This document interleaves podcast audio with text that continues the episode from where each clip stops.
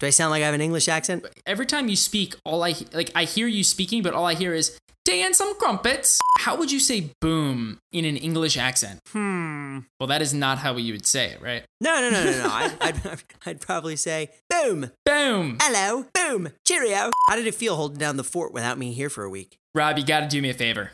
I need you to never go away again. We are just two peas in a pod, and I felt like I was by myself alone for a week, and it was terrible. I missed you, dude. But now you're back, and I kind of all that kind of goes out the window. So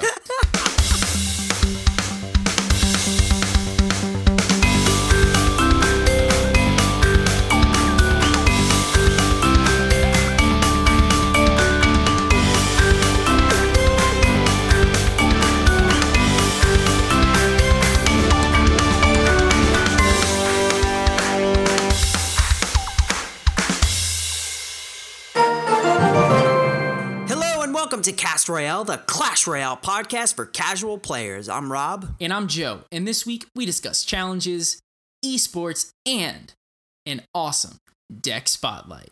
Boom. Boom! What's going on, man? Nothing. Feels good to be back to episode 38 after our, our wonderful false start last week. Big 3 8. I know, man. All we wanted to do was release that episode, but we just couldn't make it happen. Oh, it was it was uh it was a terrible feeling to tell everybody that we couldn't uh, release the episode. Um, and if for people that didn't know, um, if you follow us on Twitter, uh, we post there all the time, especially if something crazy like that happens. So they were one of the first people to know, other than our Discord. Um, but other than that, it's water under the bridge. Uh, we did have a pretty cool special guest uh, that we're gonna have to wait until I guess the next time our schedules align. Uh, so hopefully we can get them back on the show because that was a rocking episode, and I think it's going to be awesome the next time we do it. I mean, that's what happens when you record an entire episode and, and something goes wrong with the audio. I mean, it, it's happened before. It'll probably happen again. But, um, you know, like you mentioned, the next time we can get our special guest lined up with our schedule, we will, uh, we will gladly have them back on the show. Boom. So those pesky goblins again, man. They keep stealing the audio. I know. Taking the audio from us is just not cool, man. Get those pesky goblins. We need to we need to roll a log through them. or or zap. See what I did there? Nah, I Zap's not as effective anymore, dude. Hmm. Uh, depends on the goblin. Well, that's not true. Unless it, well, that is true, I guess. Right? It is true. If it's a stabby goblin, it's not as effective. But if it's a spear goblin, t- super effective. Yeah, spear goblins are in the ground by the time you throw a zap down. Boom. So before we get into our weeks in the arena, I have a very, very serious question for you. Yes, and I will not have a serious answer. London, go. Oh man, um, right. That was like a week and a half ago or two weeks ago by the time this comes out, right? So, Yes, dude, this would. Can I just be perfectly honest with you? I don't like. I we live like an hour away from New York City, right? Right. I only really like to go visit the city every once in a while. It's not like a big thing for me. When I went to London, I understand that I was like on vacation or quote unquote traveling, depending on your definition of a vacation. But I loved it so much I could live there. Like I Really? would actually live there. Yeah, it's beautiful and everybody is so nice. All you people in England or London, I love you guys. That was a fantastic trip and let me tell you, one of the best things I did, I know it's going to sound cliche because I'm in I'm in England. I went to go see the Harry Potter uh, studio tour. Dude, tell me, how was it? It was ridiculous. Just imagine, you know what you know what an airplane hangar is? Could you imagine the size of one full airplane hangar? It's huge. Imagine one and a half of those. Okay. Those are two separate studios that are filled to the brim of Harry Potter things. And I'm talking things like actual costumes, the full sets of stuff. Like, I had no idea. I thought it was going to be like recreations of certain things, like, you know, the way that they do the theme park down in Florida, right? Sure. This was not that. This is where the actors worked for 10 years. They had the actual set. Dude, when we first walked in, I walked into the Great Hall. The Great Hall. Like where they shot the set? Yes, like it's all stone and and wood tables and they had the the garments that everybody wore all the teachers were at the end they had the the the uh, stained glass windows and ironically there was no roof because the ceiling is CG'd because it had to show like it was weather That is crazy. yeah Dude, it was really cool I am I am so jealous. You must have been like a, a kid in a candy store. I wish I could have been there. I've never been to London, but uh, just from the pictures you've shown me, I mean, it, it looked tremendous. It looked beautiful, and I wish I could have been there. Well, I can tell you, I mean, you know, my girlfriend and I are huge Harry Potter fans, and on average, it's supposed to take people about three hours to get through the entire tour. Guess how long it took us? Three and a half. Five and a half hours. Dude, you spent like a half a day there.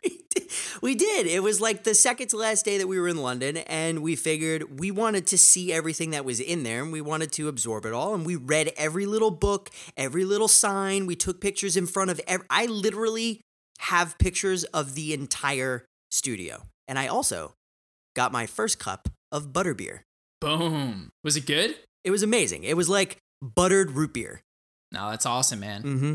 But aside from that, when you were in London, did you get any chance to like get into the arena at all? Or no, no. Not uh, one needless bit. to needless to say, the only thing that I could do is just monitor the clan chat and open up my free chests. Uh, but no, no real playing because I was busy being a world traveler. I guess.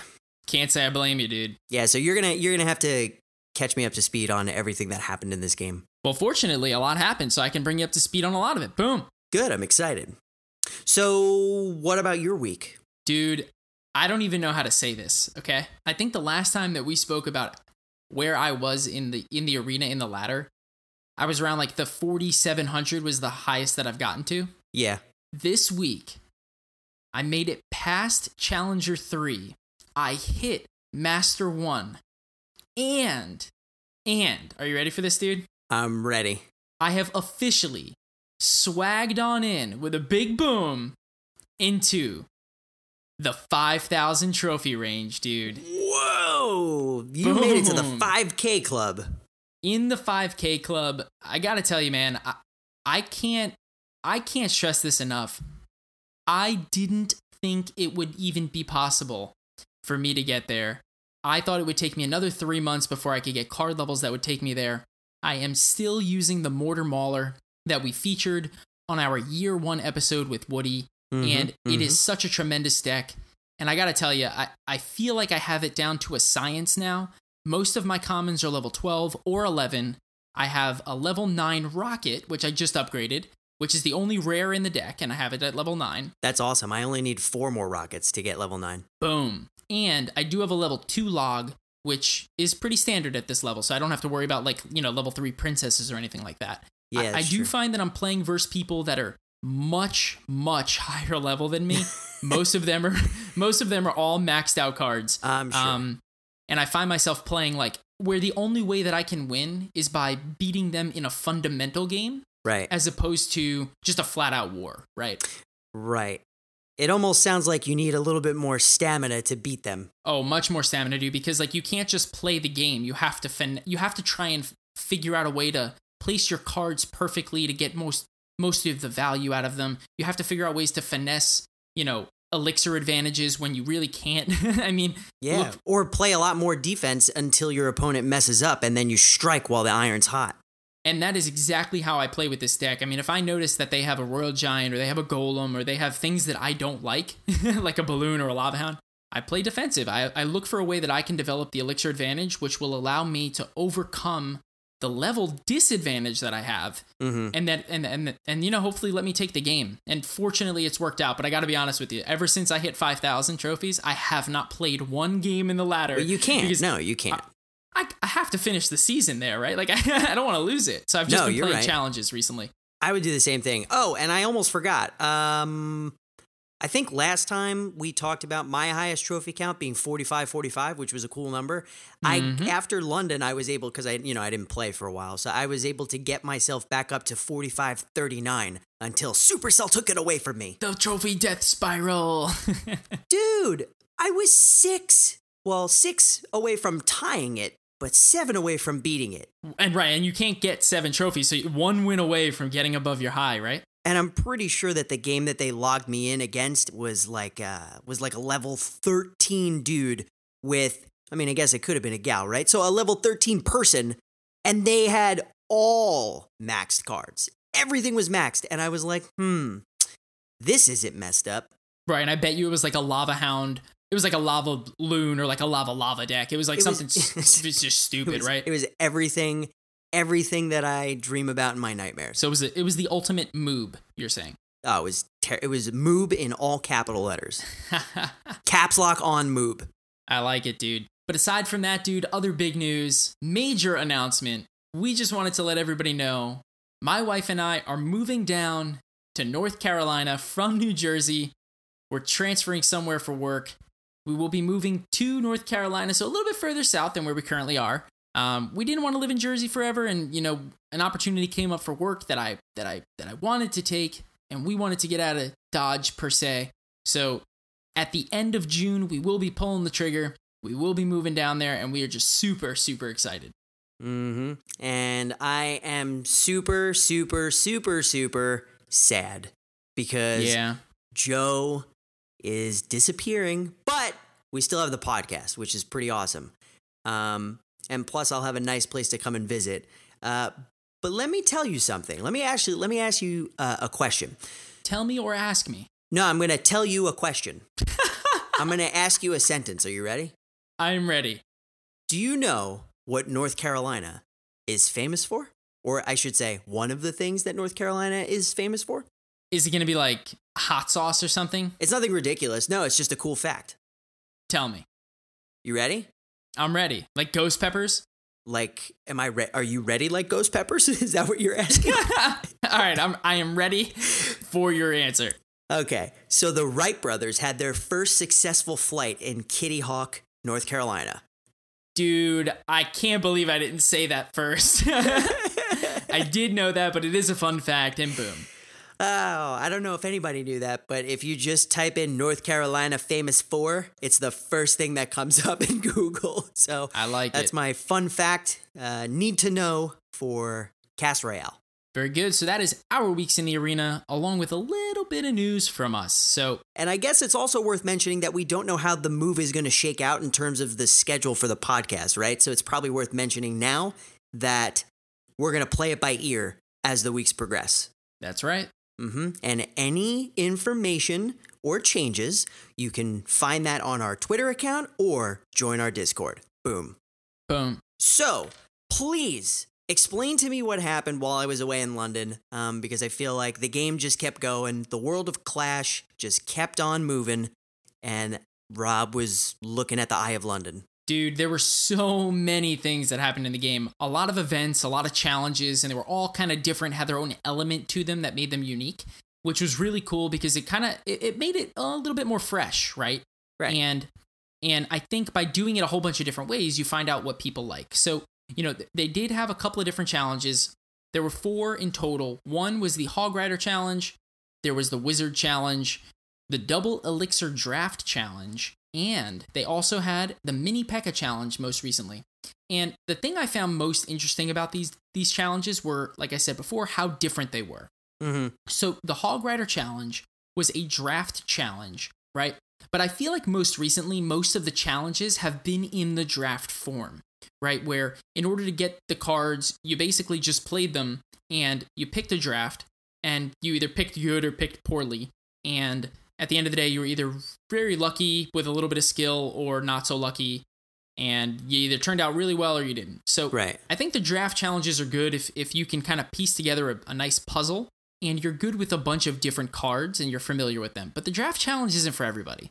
And There's also a fair amount of luck involved too, especially if you wind up getting a, a bad hand of cards, uh, courtesy of your opponent. Oh, I totally agree. And not just for your opponent, but if you just pick four cards that don't quite work so well with the four cards that they gave you, I mean, it's just very lucky, right? So you can get very lucky or very unlucky. Um, there is a level of skill involved, I will say, because if you know how to play cards, it gives you a better chance. But not a lot of people know the gamut of, you know, cards that that exist in this game well enough to play them in a deck. Mm-hmm. Um, aside from that, there was the Wizard Challenge, and the cool thing about the Wizard Challenge was that this was a pure deck build, right? And it required you to include the wizard in your deck. So unlike the Draft Challenge, where where it was the Hog Rider Challenge, only one person had the Hog Rider, right? Because you can either draft it for you or draft it for for your opponent. Right. Um, I guess there was a glitch where some people could have two hog riders, but you know that's neither here or there. But with the wizard challenge, they required you to have it in there, so it was kind of like the the electro wizard challenge. Do you remember that where they gave you a deck, you had seven slots open and one card locked in? yeah. And that's how we wound up with a meta that everybody figured out within like 10 minutes. Yes. Now here is the biggest issue, dude. Right? Because if you have a locked in wizard that costs five elixir. Let me ask you a question. What card do you think counters the wizard very, very well? Uh, lightning. lightning. Not only does it counter it, it destroys it, right? It's like a Mhm. severe hard counter. So, the first card that people would put in their deck is the lightning because they Right. wanted to counter their opponent's wizard. And then, oh, by the way, if you know someone's running a lightning spell, you're probably going to throw in the battle ram Yeah, that's a good point. or beefy cards that aren't going to get impacted all that much by the lightning. Mhm. For example, the knight, the bowler, the baby dragon, things of that nature, right. so, like you said, this very, very quickly turned into a metagame all in and of itself. And just like the Battle Ram Challenge and the Electro Wizard Challenge, it kind of seemed like people were playing the other seven cards in their deck, but not playing the Wizard for the Wizard Challenge. But, you know, it was still fun nonetheless. I did wind up getting uh, six wins without any losses, which was super cool. I was very excited nice. about it. Good for Um, you. Thank you very much. But it was an awesome, awesome challenge. And I did like that it was different from draft just because it was fresh, right? Mm-hmm. The next challenge was the double elixir draft challenge. Now, we know what double elixir is, we know what draft challenge is, and when you combine the two, it makes for a very interesting game, right? But the thing that I want to point out about this challenge Oh, I actually know. I actually know because this was something that I noticed while I was away, and it was ridiculous, and it made me go, "Oh, I wish I could play." Like all I want to do is play, but I just didn't have the time. We got some pretty serious one-time rewards this time around, right? super serious one time rewards, and they were all in the form of Gold. gold. And gold is such a crucial thing to have in this game, especially when you're trying to progress throughout throughout the ranks, right? I heard the exchange rate on gold is going up this year, so yeah. Clear clearly it is. Mm-hmm, mm-hmm, mm-hmm. And the cool thing was like every two wins you got something else. So it was like 4,000, then it doubled 8,000, then it doubled 16,000, then it doubled 32, then it doubled 64. So at the end of the day, if you won all of your games, you got like 120,000 gold. It was That's ridiculous. amazing. That is amazing. And oh, by the way, they gave you the first round free. So it's possible you got all of that with no cost at all to you. After that, it did cost 100 gems to get in, which I did think was a little bit pricey. But to be honest with you, for 100 gems to have the chance at all of those one time rewards was just, in my mind, way too much value to turn down. Yeah, that's true. I- I- especially if you were successful enough to get it on like the first or second try. Totally agree. And I think that the gold rewards were just so awesome because it leads us into our last change in challenges. I- I won't really go too much into the mini P.E.K.K.A challenge. They did have the mini P.E.K.K.A challenge, but it wasn't much different than any of the other challenges, right? Right. But one thing that we did see do you remember before you went to London, they would have these mini challenges and the shop would give you like a special shop offer, right? Yes. Do you remember what that offer was? Uh, not off the top of my head, but I know that there were two different offers per card or per challenge. It was 200 gems for 50 rare cards, 380 gems for 100 more rare cards. Mm, And those mhm. are cool offers, but they cost gems. And gems are not a fluid thing in this game, right? Like if you wanted to get like 100 gems in this game just by opening chests, how long do you think that would take you? You get like maximum 2 or 3 gems per chest if if you do get any at all. Yeah, right. The operative word being if. If, right. So, what they did for these most recent challenges is they changed the gem offer to a gold offer. So now you can get 50 or 100 cards for 4,000 or 7,500 gold. Now, let me put that into perspective for you. Are you ready for this? I think so. If you were to get 50 rare cards from the shop without any special offers, it would cost about 25,000 gold. But with these mini challenges, you can get 150 rare cards for a little over 11,000 gold. You're getting triple the amount of cards for less than half of the gold cost of what the shop would normally be. Yeah, that's that's amazing. Insane value. Now, when you look at how they how they translated the the gem cost of that special offer into gold, it winds up being pretty similar. Mhm. But the difference, dude, is just that people have so much more gold than they do gems. right, it's way easier to get gold. I, right, I feel better spending gold than I do gems. With the pile and pile of gold that they gave me from the double elixir draft challenge, I'm happy to spend it. So I thought that that was super super cool. Yeah, hopefully now that I'm uh, now that I'm back, I can partake in some of these challenges. I didn't really get a chance to play in the mini P.E.K.K.A challenge because I've just been so busy catching up on work. Um, Yep. But I am looking forward to it. And since there hasn't really been too much happening in the game other than these challenges, it's it's probably a good time. Plus, all of these challenges help balance out the uh, the card leveling problem that we've been talking about on this show. Right, right. Where the, the commons are over leveled compared to the rares just because the rares are so much harder to get. Well, not anymore if every week they're giving you 150 rares. So it's it's an awesome, awesome challenge. And I love the events and I, I really, really hope they continue doing them. Right. Yeah, no, I completely agree. I think that it's I, I pretty pretty sure I said it on the last episode, if not the uh, the episode before that, but I think that these kinds of challenges need to stay in the game and they just need to cycle the card and uh, you know, how you pick your deck, like the style of the actual challenge. Um, it does get me wondering though that they may need to come up with a new style of picking deck because I feel like draft challenge eventually is going to get boring and uh, bring your own deck is also what you do in the regular ladder, so it's no different from any other version of the game.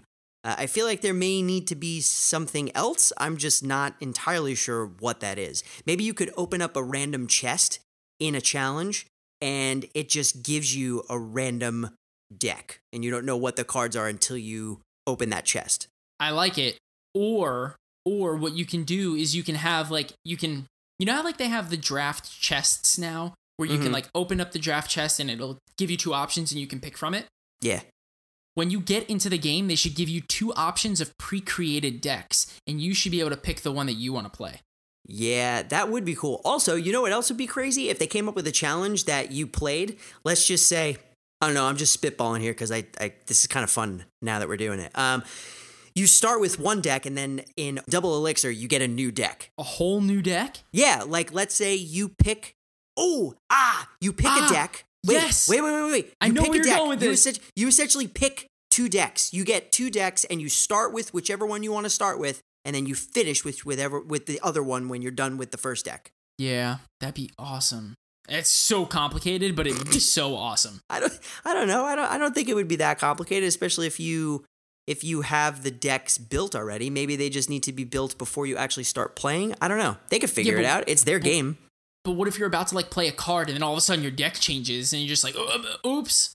No, maybe it like has a timer, like a timer comes up that starts going 10 9 8 7 6, you know, but it says deck will change in 10 9 and then if you're holding a card, your cards just poof, they're gone. New cards. I see so many people getting so upset about that, but That's, that's why it's a challenge. And that's why when you first do it, they make the first entry free. So people can't freak out. boom. Mm-hmm, mm-hmm, mm-hmm. And a couple of weeks ago, we had the Crown Championship, right, which was the giant uh, bracket-style tournament, or at least you know it turns into a bracket-style tournament. Uh, officially brought to you by Supercell for Clash Royale, um, but they had the first rounds over the last week, week and a half. Um, and needless to say, I didn't make it into the bracket play. I did get close though. I got like top 40, which you had to get top 20 in one of the tournaments, correct? But you, sir, you did it. You made it to top 20 uh, and wound up playing in brackets the, I, I guess, last Saturday, right? That's right. So there was the open play, and I got 11th in my tournament. So I beat a whole bunch of people. I don't know how it happened, but I wound up using a Golem Beatdown style deck, and it was just super, super fun. And I gotta admit, I did get a, I uh, got a little lucky here or there, but, but you know, I, I, I fortunately I made it. And then most recently, because I got 11th in the tournament and top 20. I did get put into the bracket play. And the way that the bracket play works is you're you're with a bracket of a thousand I, I think it's 1,024 people, right? And you had to leave the clan to do this, right? Right. So you basically have to leave the clan. I had to make somebody else the leader. And and we did that with our elders, right? And I joined the CCGS NA clan. And from there I went onto the Smash GG website where they were pretty much hosting and facilitating this thing. Mm-hmm. And I found the people that I was matched up against. And basically once you're in the clan, you just work with that person. You both see each other in the website who you should be playing. You just post, you know, your request, your friendly match or whatever, and you just write their name in the in the in the clan for them to join. And you play a best of 3. And whoever wins 2 moves on and whoever loses to, you know, they they they're out of the bracket. So who monitors that? There is a CCGS admin within every single bracket, right? Okay. So every clan is technically a bracket Okay. and they had a whole bunch of clans as you can imagine and eventually it narrows itself down slowly but surely to the top 32 and needless to say i did not make it to the top 32 if i would have won two more matches i would have gotten to the top 32 so i actually made it to the third round of bracket play which is where i lost if I, dude are you ready for this if i would have won my the match that i lost i would have played tag from nova esports Get to get out to of the here. to get to the finals. And I just wanted to do it so that I could lose and be like, that's my coach. that's my coach right there. Yeah, that's not considered win trading. Uh, right? I mean, I, I would have had no shot to beat him, but all I wanted to do was play him. you would have had to let him win. That would have been amazing. Or you could have Right. really tried, but he would have known how you play. So yeah, he, he's got a he's got an advantage on me. yeah, But- and you know he would have. He, you know he would have brought it.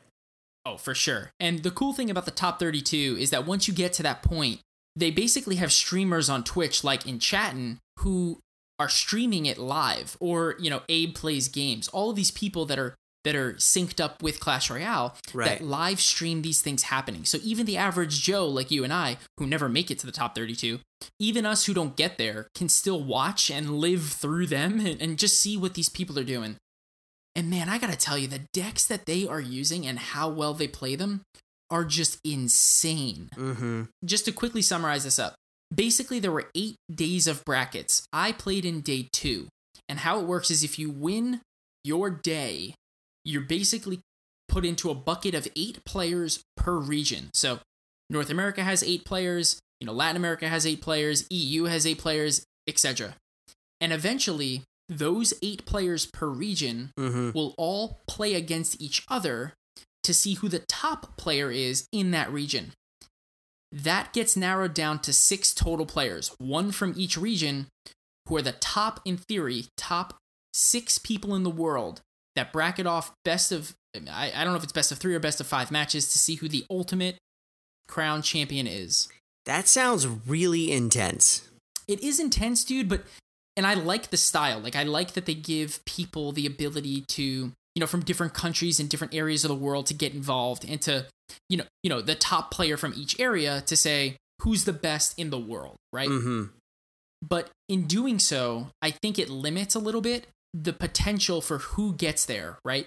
Because it's possible that the top, I'm making this up, but it's possible that the top eight players in the world are from EU or they're from NA. But in Mhm. theory, only one of them can make it there. You know what I mean? Yeah, that's that's a really good point. I mean, I see what you're saying, but that's also how like major sports work in like the Olympics, right? You get like a team of people that get to go, but you're you essentially start at sectionals, then if you get top 2 in sectionals, you move on to nationals. If you get top 2 at nationals, you go to the Olympics.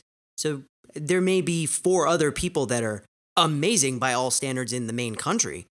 Uh, but you know, what are you going to do? No, you- you're right. And I didn't think about it like that. Like, at the end of the day, this creates the best global competition. And that's what this game is it's a global game with global competition. And I love the Crown Championship. I love how they're doing it. I think. I think it has its kinks, and nothing is ever going to be perfect. But I, I can't stress this enough. I love how they did this, and I cannot wait for more. No, I, I I love it too. It it almost because of how chaotic it is. Like I'm always against leaving the clan to go do anything. I almost wish that they could have figured out a way to build this feature into the game, the actual client, so that way it was something where you just had something attached to your name or your tag or your profile that just knew it was going to match you up based on a, a bigger algorithmic system somewhere. And that's just how it worked. But, you know, take what you can get, I guess. Totally agree. All right, so that pretty much does it for everything that's been happening in the last two and a half weeks. Uh, I don't have any chests. Do you? I have no chests because I have not played ladder matches since hitting 5,000, so I have no chests. That's that's a that's a good point. Um, I think it's worth mentioning that I did open up a clan chest, and I wish we recorded when we were doing this, but you know, poor timing.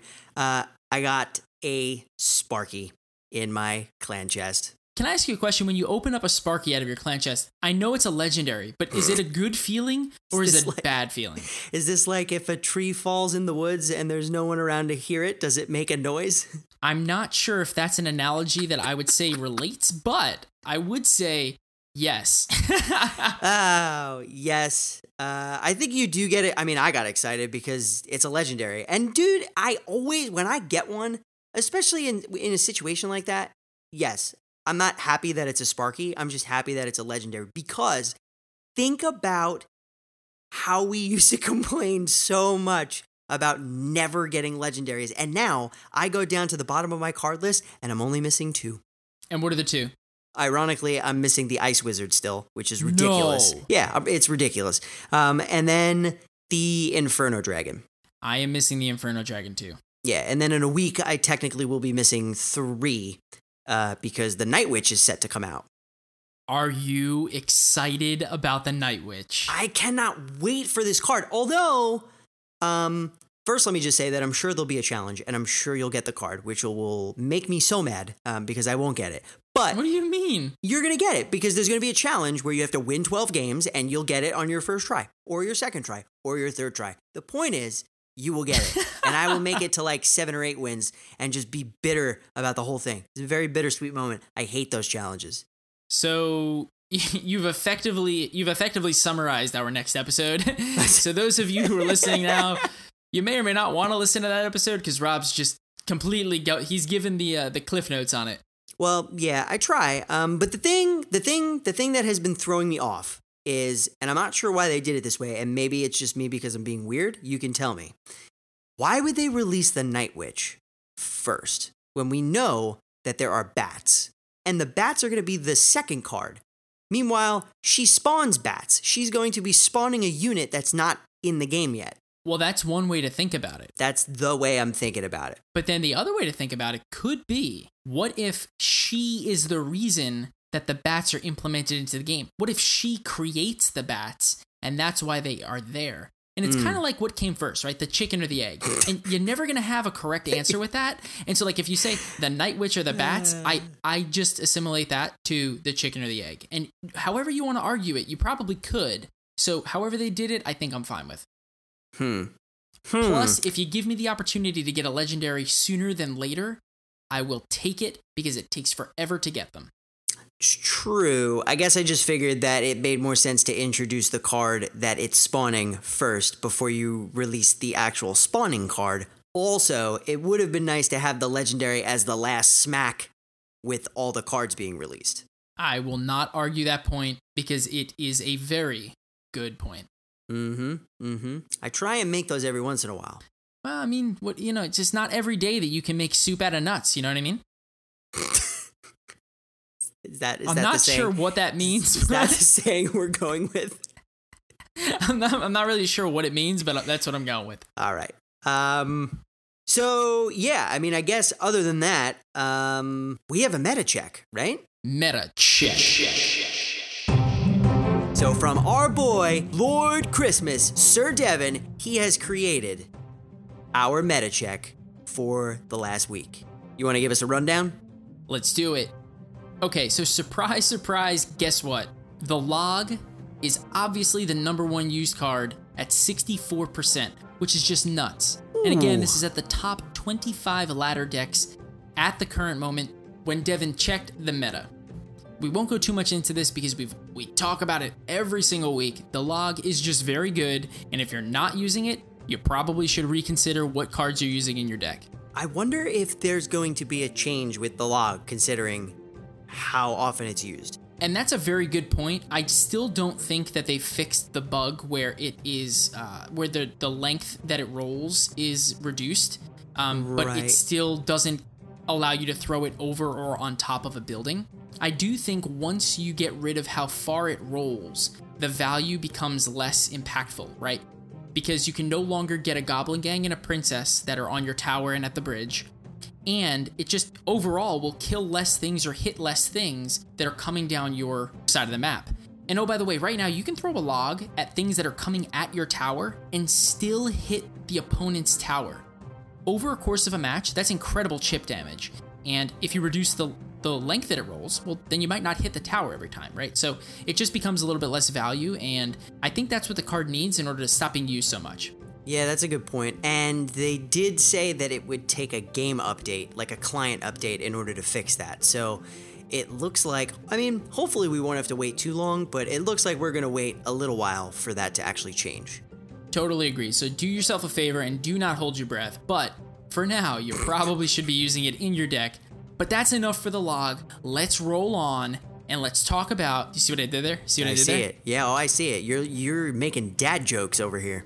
The Goblin Gang has now tied the skeletons for the second most used card at 44%. Wow. Dude, the Goblin Gang offers tremendous defensive capabilities. It is just so good against so many cards. The fact that it does not totally get taken out by a zap is tremendous.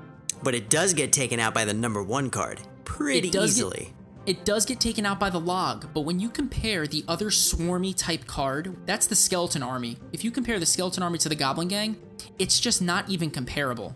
You have six troops in the goblin gang that attack both ground and air and do not all die to a zap. Whereas with the gi- with the skeleton army, you've got a a bunch of little guys running, a bunch of little Larrys running around with a bunch of swords, but they all die to a two cost uh, zap or a two cost log. So Right.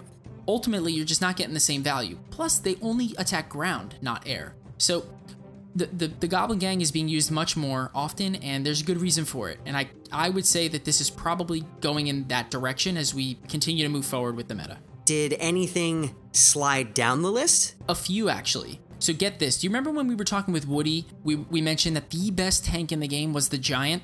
I do remember that. Well, not so much anymore. That has gone down 10% in the current meta. Now, don't get me wrong, the Giant is a very good card with still very good stats. But I think ultimately people are finding different uses for different cards that serve as tanks that are cheaper. For example, they're using the Nightmare to tank for a graveyard. Yes. Um, and that has become more popular, so we're seeing the Knight go up for three cost as opposed to a Giant. Serves obviously a different purpose, but can serve similar roles in certain decks. Fair. Um, the other one that's really interesting is the Musketeer. A couple of weeks back, this was used 31% of the time. A little bit after that, it was used 23% of the time. And now we're down at 16% of the time. Ooh. Less than half of the time being used. And I attribute this mostly to the fact that the 2.6 Hog Cycle deck is not being used as much anymore. And the fact that people are using the Mega Minion in these kinds of decks because it's an air troop, costs three, and does very good single target damage. Right. Yeah, no, that's a good point. Um, the air troop definitely gives it an advantage. Totally agree.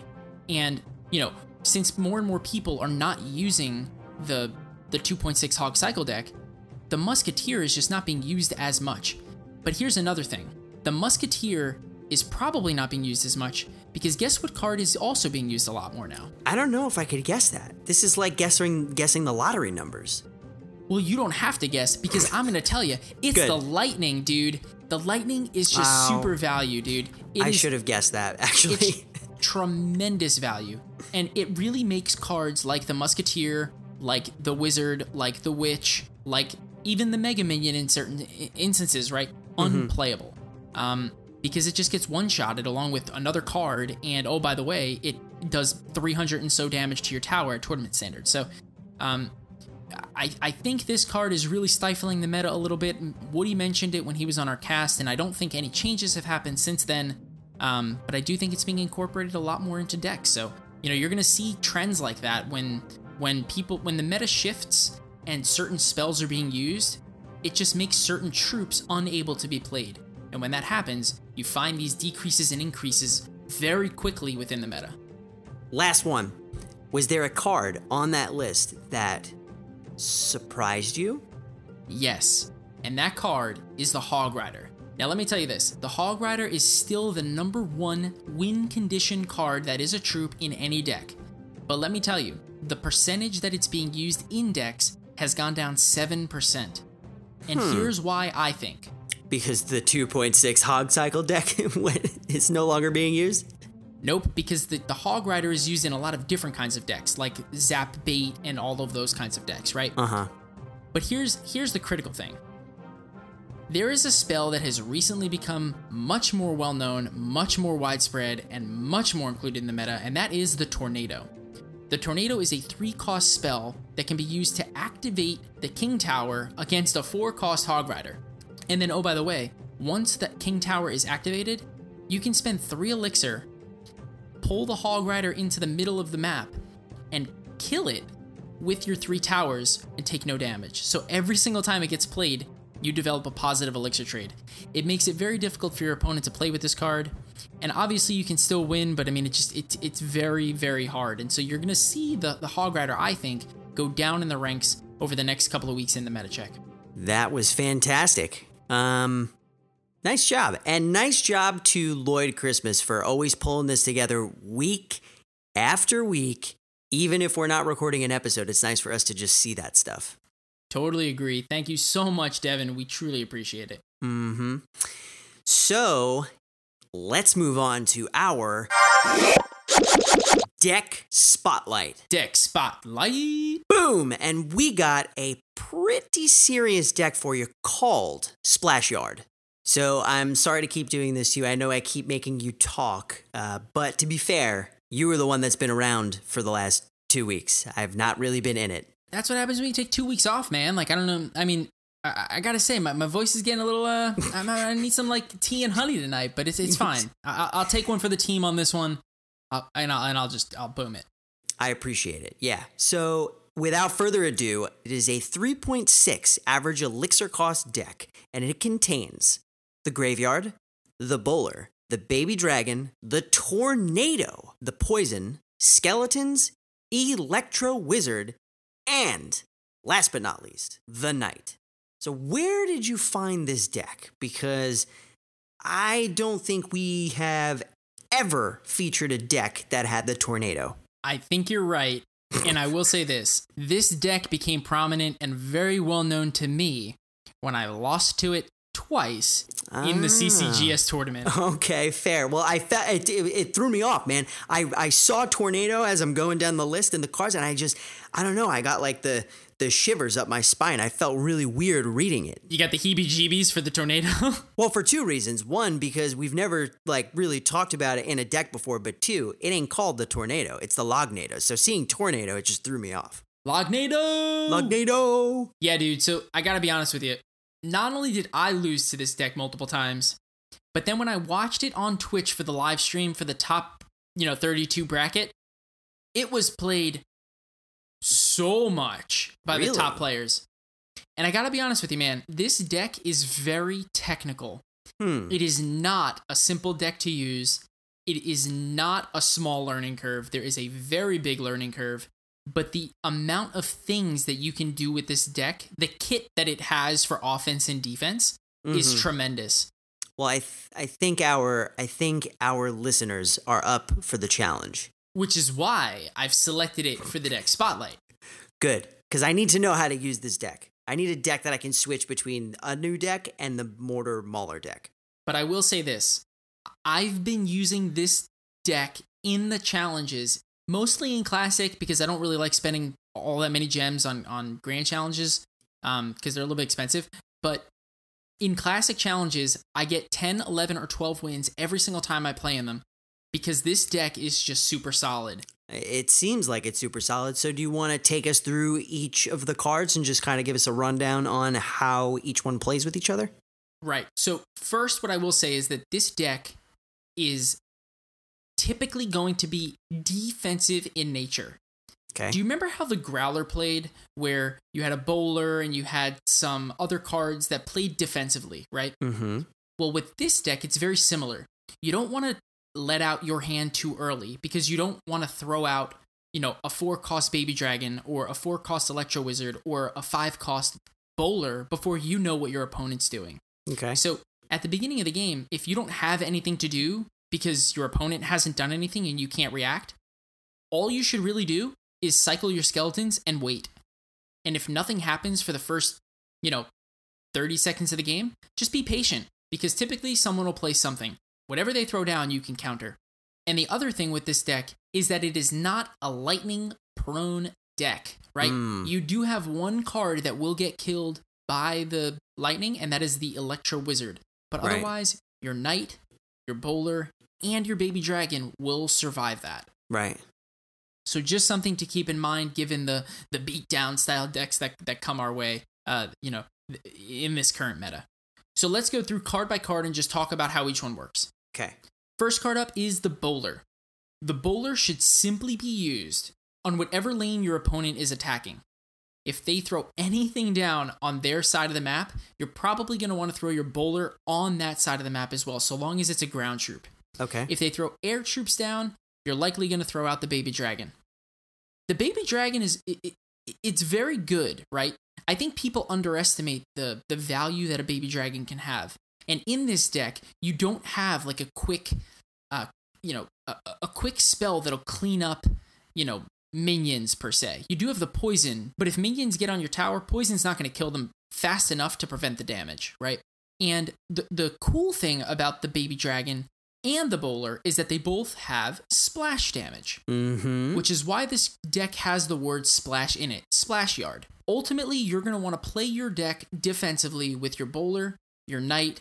You're going to use the knight to soak up some damage and redirect things that are coming your way. Keep damage off of your tower, keep damage off of your bowler, and keep damage off of your baby dragon. So you would use the knight to keep the the other troops off of the bowler while the bowler pushes troops away from the knight and then the baby dragon is kind of helping all around.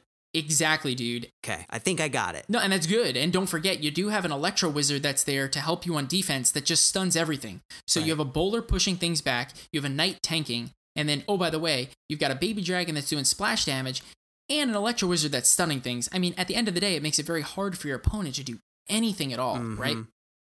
But now here's the key you cannot be afraid to lose your knight. Because Okay. at the end of the day, your knight is simply a tank used to support your other troops. It's meant to take damage, it is meant to not deal massive damage, and it is meant to die. Because your main push is either going to be your baby dragon or your bowler. In a perfect world, you'll have both if it's double elixir. You'll have your, your Electro Wizard behind that, and eventually, as soon as either one of your, your bowler or your baby dragon cross the river, you splash down your graveyard. You're gonna throw a poison and or a tornado on the tower. And dude, I gotta tell you, the amount of damage that comes through in a very short amount of time is insane. Because you have a bowler, you have a baby dragon dealing splash damage to a tower that has the tornado pulling everything into the center of it. It's like in the middle of a hurricane that tower. right? So you literally have ground and air splash damage, plus a tornado doing splash damage and getting the troops in position for your bowler's boulder and the baby dragon to also hit the tower. So you want to drop the graveyard first and then I'm just trying to make sure that I understand because there's three spells that are going to be going over the same area, right? And it's very difficult to use, right? So right. So and and you don't you only have 10 elixir. So I'm just trying to figure out how that actually works. That's a great point. So on defense, you're going to play your defensive cards. You're going to play the knight down, you're going to play the bowler down, and if you can, you're going to but don't forget, you can't do all of this in normal elixir time. Right. I'm talking a perfect scenario in double elixir time. In single elixir time, you may only be able to have one of these things out, right? Like your baby dragon or your bowler, right? Mm-hmm. But in double elixir time, you can use you can develop a bowler in the in the back and then use your your baby dragon just to defend whenever you need to. And then wait for those things to go across the map. If you have 10 elixir, you drop the graveyard, that's 5. You wait for them to play something. By the way, you're generating elixir here. You play a 3 cost tornado and a poison and it's game over, dude. They have to be able to play that so well to defend it that it's almost impossible. If you can get your push going, it is almost impossible to defend. So then I'm assuming that the skeletons are just playing the role that they normally would, which would be to stop things with charge or just to defend against a mini P.E.K.K.A. or uh, distract elite barbarians, things like that. That's right. And don't forget, typically your opponent's going to run a zap or a log, but not both, right? Right. And most of the time, because you have so many large troops, the only thing that they're going to be using their zap or log for is your graveyard. Because if they don't, they're dead. So you can use your skeletons more comfortably after they use their log or after they use their zap to kill their big tanks. It makes it for a much easier game if you do that. Well, right. Plus, even if they do go about destroying your skeletons, it's only one elixir, so you'll get you'll get back to it fairly quickly, and it's easy to recover from. And oh, by the way, you just generated a positive elixir trade because you spent one cost of elixir and they spent more to kill them. Right. Minimum of two to kill skeletons. With a spell, I should say. That's right. And this deck is just super, super good. I gotta tell you, dude, like when I first started playing it, I didn't really understand it. The tornado, it is used in such a good way, right? Like it's good on offense, but it's good on defense. Mm-hmm. You can use it to pull, just like you're doing to the tower, you can do it with a whole bunch of troops and just defend with it. You can also pull a hog rider into the tower. You can, I mean, the, the amount of things you can do with the, with the tornado is crazy. You can look up on YouTube and see all of the different placements for it and just see how to get the most value out of it.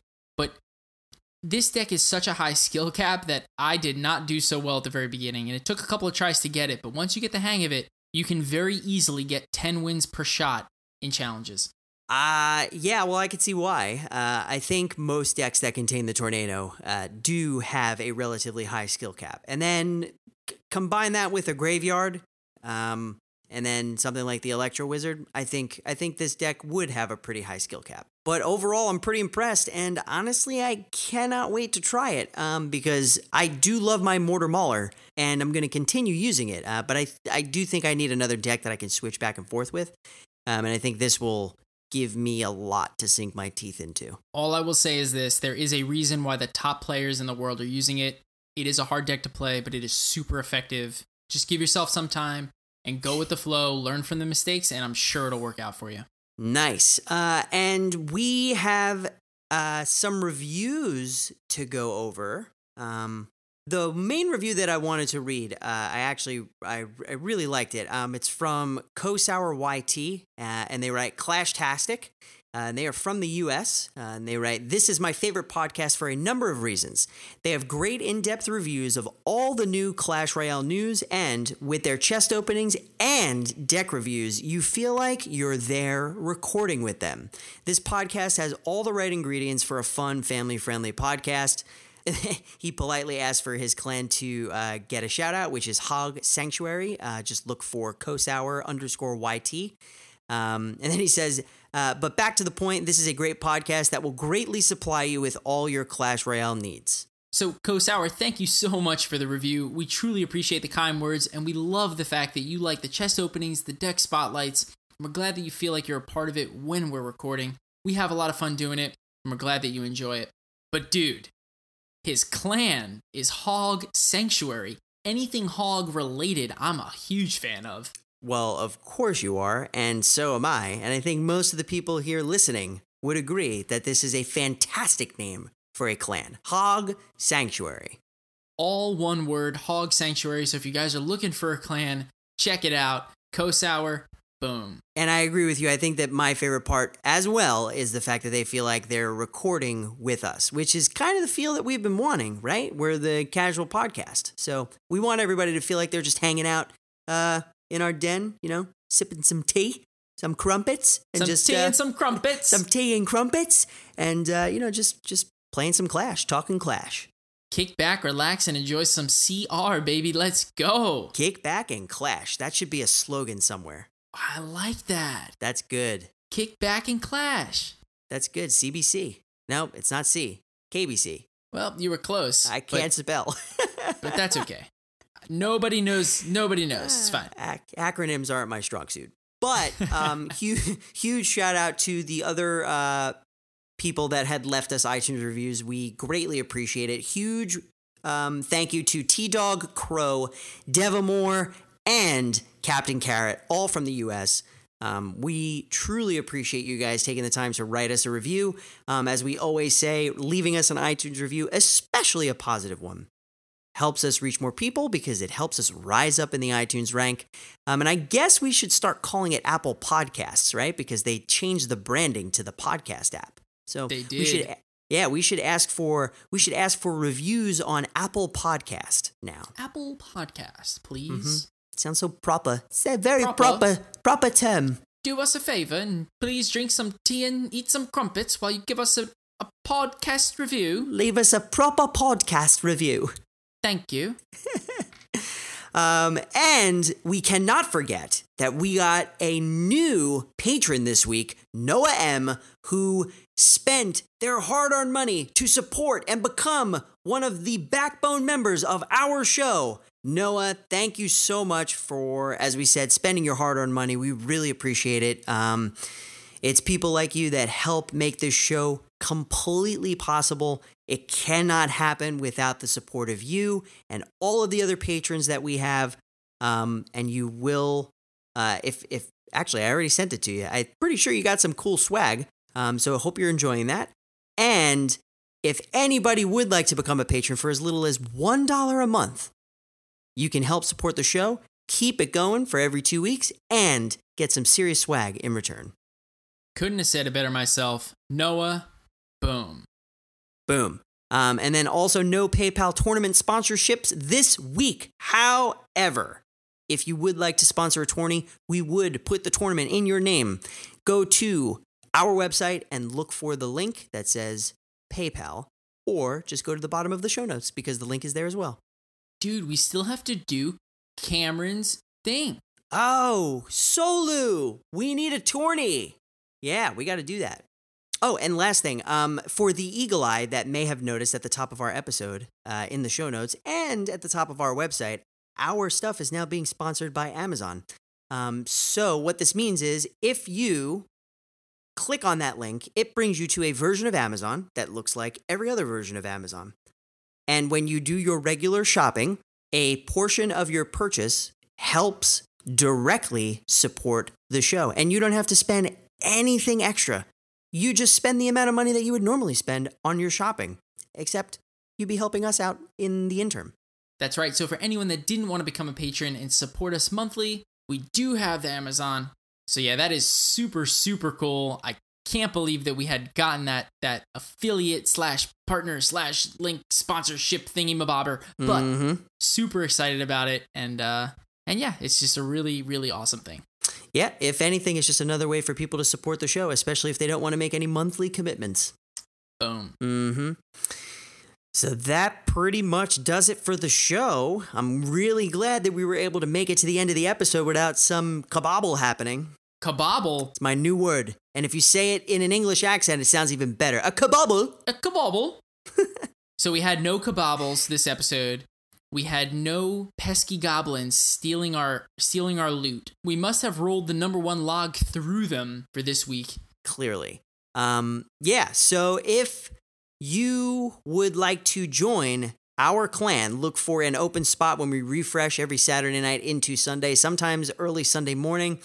Um, please write the word podcast in the invitation so we know that you came from here. If you have any feedback for us, you want to send us a comment, question, or concern, please send an email to feedback at castroyalepodcast.com.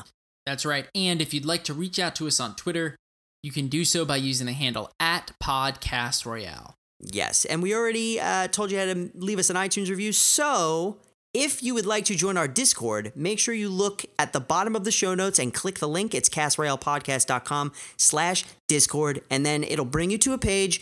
It'll give you directions on how you can join our Discord.